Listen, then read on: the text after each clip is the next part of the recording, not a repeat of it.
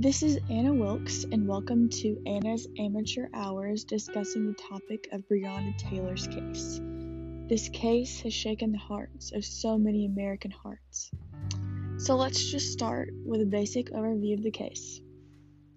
Breonna Taylor was shot and killed when the Louisville De- Police Department raided her apartment with a no knock warrant. Keep that in mind. The police raided her apartment on March 13th at approximately 12:40 a.m. as part of the narcotics investigation. Upon the door being busted down, Kenneth Walker, who was Breonna Taylor's boyfriend, fired a single shot which then led to 20 or 30 rounds being fired back. The single shot Walker fired hit Sergeant Jonathan Mattingly in the upper thigh. Then almost 30 rounds were fired back, leaving Walker unharmed, but eight rounds unfortunately ended in the body of Breonna Taylor, which killed her. So, a few key players in this investigation are Sergeant, Sergeant Jonathan Mattingly. He was he fired fired a few rounds back, obviously because he was shot. This then led to Detective Brent Han- Hankinson firing 10 shots back blindly from the patio of their porch. Detective Myles Cosgrove then fired shots as well.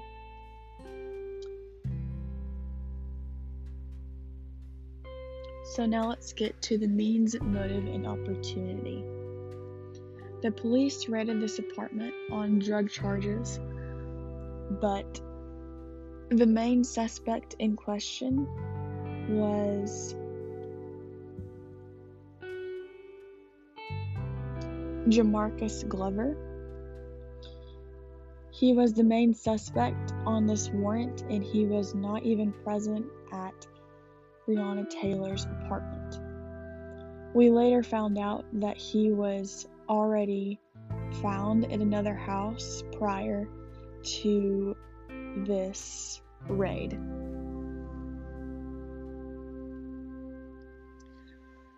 There's a lot of question about if the police announced themselves before entering the apartment.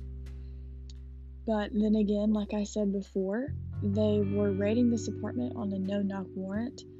So I don't know what details are entailed with that warrant, but I do know that they did knock.